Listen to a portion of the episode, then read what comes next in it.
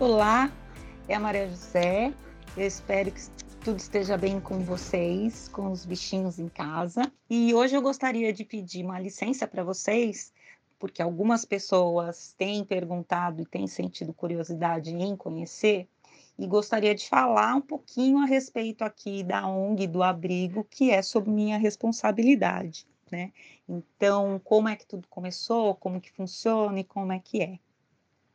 É, na verdade, tudo começou, né, a grande semente foi justamente por conta de eu ter entrado na faculdade de medicina veterinária e de ser de uma família que não tinha condições financeiras, porém que sempre foi muito amiga e muito amante de animais. Então nós sempre tivemos animaizinhos em casa.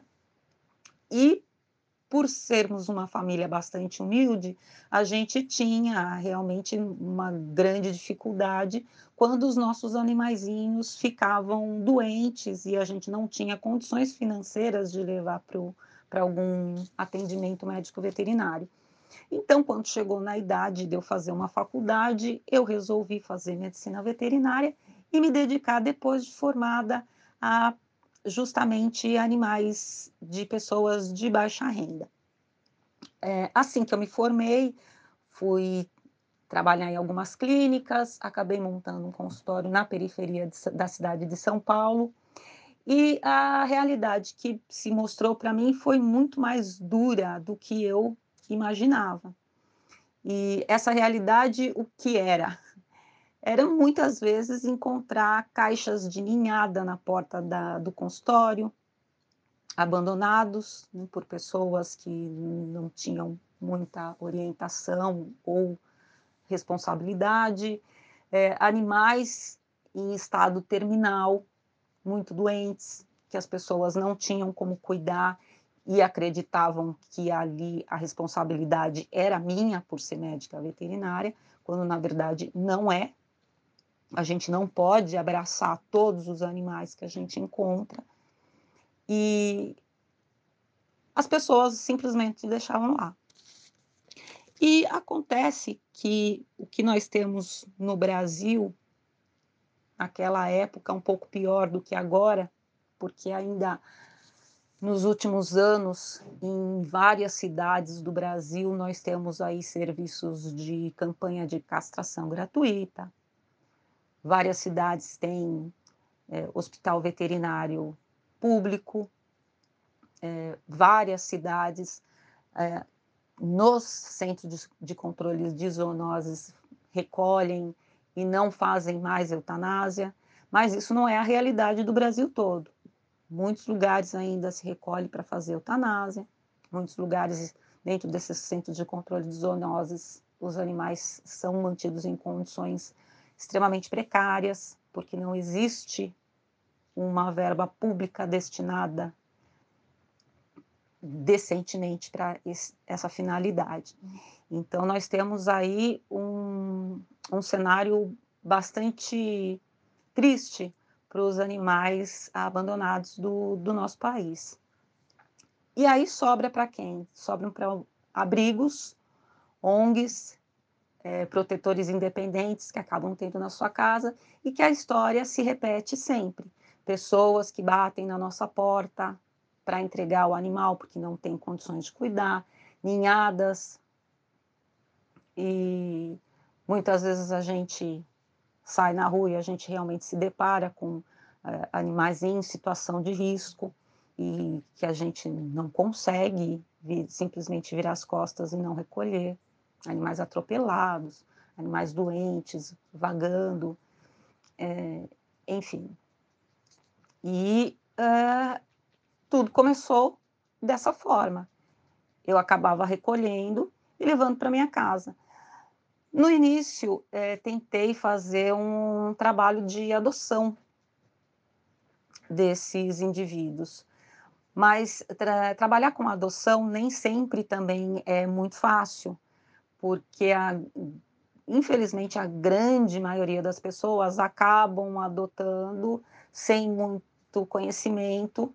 Quando a gente tem uma quantidade muito grande de animais para ser adotados e que a gente não tem uma equipe qualificada que trabalhe com isso especificamente, é, a gente não consegue fazer uma triagem adequada desses adotantes, a gente não consegue depois fazer um acompanhamento desses indivíduos na casa das pessoas que para quais eles foram.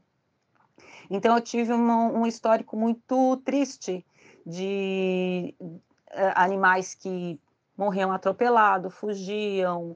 É, eu entrava em contato para voltar para fazer castração, porque havia sido doado muito filhote e tinha ido para um lugar, que tinha ido para outro, que tinha dado para outra pessoa. É, tive várias histórias desagradáveis de pessoas que devolviam o, os bichinhos numa condição muito pior do que eu até havia encontrado na rua.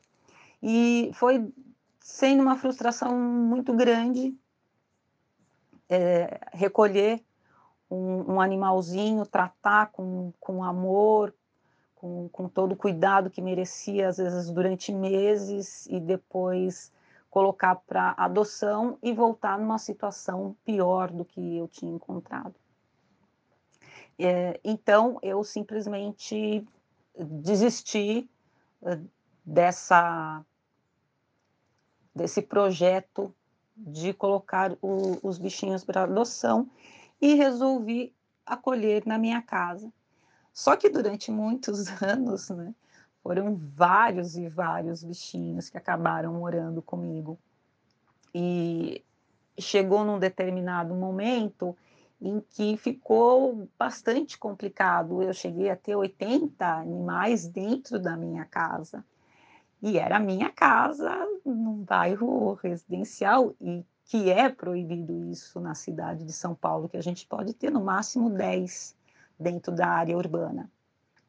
Então existiu a necessidade de eu mudar de lugar para dar uma qualidade melhor de vida para todos eles e de viver também com mais tranquilidade, mas principalmente para dar uma qualidade de vida muito melhor para eles. Né?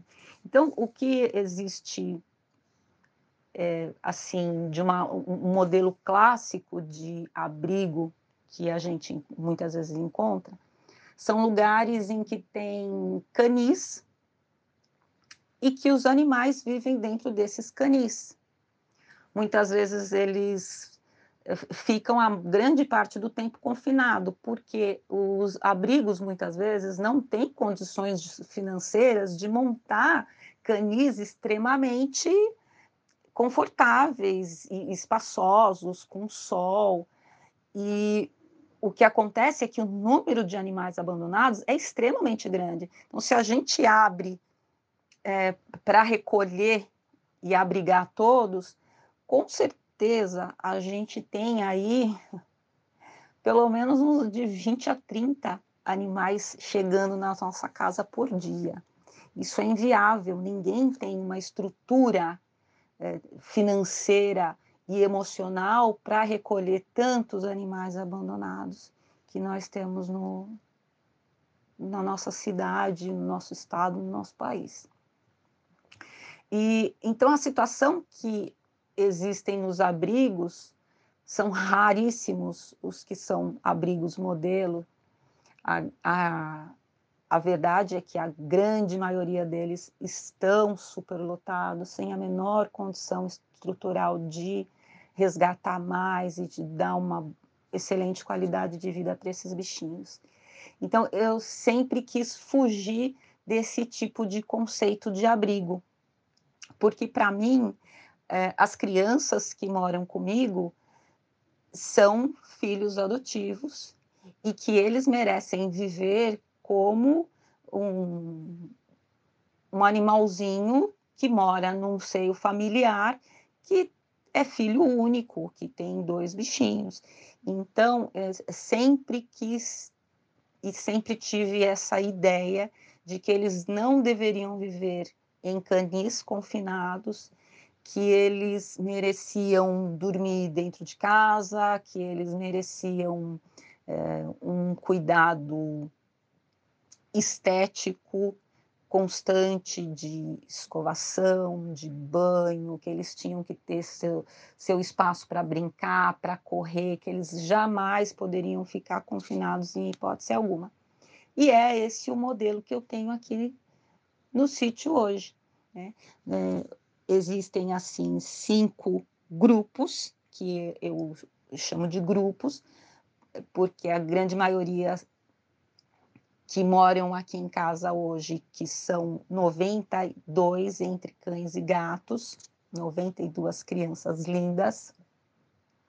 Eles são divididos em, os cães principalmente, são divididos em cinco grupos, que basicamente é o grupo que é os, os cãezinhos mais velhinhos, que gostam de dormir na sua caminha, que tem as suas manias, que tem os seus cuidados mais específicos com com higiene, com medicamentos, com alimentação.